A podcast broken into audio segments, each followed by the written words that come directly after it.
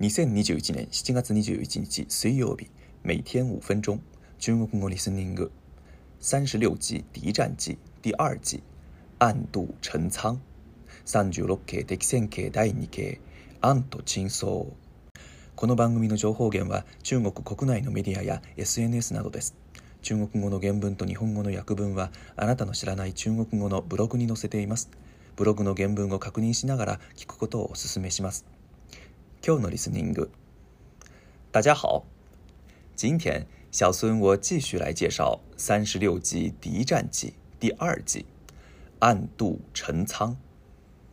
暗度陈仓这个成语其实还有一个上句，叫做“明修栈道”，合起来就是“明修栈道，暗度陈仓”。明修意思是摆明了、光明正大的修理和建造。栈道是指沿着悬崖峭壁修建的道路，而暗渡就是指偷偷的渡过，暗中行军。陈仓则指的是一条叫做陈仓道的古道，这条古道大致的位置，据说是从现在的陕西省西部宝鸡市陈仓区附近出发，往陕西省西南部汉中市略阳县方向去的道路。所以这个成语上下句连起来，直译就是“明着修理这边的栈道，看似是准备要让军队过栈道，但是暗中却偷偷的从别的地方的陈仓道行军。”这个计策和之前介绍过的“瞒天过海”以及“声东击西”有类似的地方。比较一下，我们会发现，典型的“瞒天过海”之计注重的是。多次重复一个行为，让敌人放松警惕，典型的声东击西，注重的是让对方不知道我们是要打东还是打西，从而让敌人产生混乱。而暗度陈仓更注重的是用完完全全的假象来欺骗对手，不让对方注意到我方真正的目的。这个计策来源于楚汉相争时期的一个故事，秦朝末年。项羽、刘邦等各路反秦的将领们纷纷举兵攻打秦。反秦的将领们曾经达成一个约定：谁最先攻占秦朝的首都咸阳，谁就在关中为王。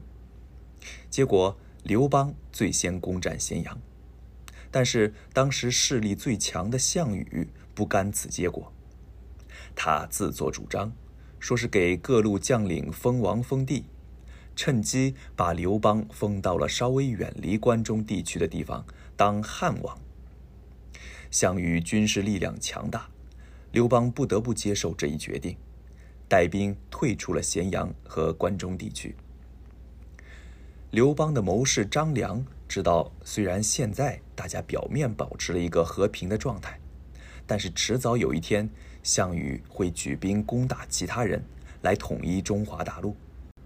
于是他献计，将汉军撤离关中时走的栈道全部烧毁。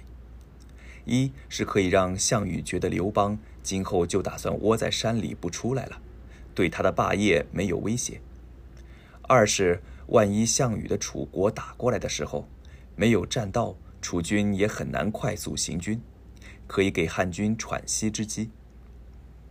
果不其然，项羽开始一步一步推进其霸业。而刘邦的汉国也逐渐强大起来，准备与楚国一争高下。但是刘邦的部队想要往关中地区进军的话，必然遭到楚军的阻挠。于是军师韩信献上了暗度陈仓之计。他派了一万多士兵前去大张旗鼓地修理栈道，让敌人以为我军会走这条路，但是实际上。却让大部队从陈仓道这一条非常绕远路的路线进军。栈道因为是修建在悬崖峭壁上的，所以修整需要花费很长的时间。楚军因此中计，觉得离汉军打出来还要等很长很长的时间，所以就没有太加防范，而是优先先去解决其他小国。结果大家肯定也猜到了，汉军没有遇到太多的阻碍，便攻下了咸阳，占领了关中地区。这就是“暗度陈仓”的由来。在现代汉语中，这个成语的意思是，在背后偷偷的做活动，属于中性词。有的人认为“暗度陈仓”还可以指男女偷情，不过这个用法很少见。如果真的要用的话，建议加上说明哦。今日の単語とフレーズ。绕远路、绕远路、遠回りという意味です。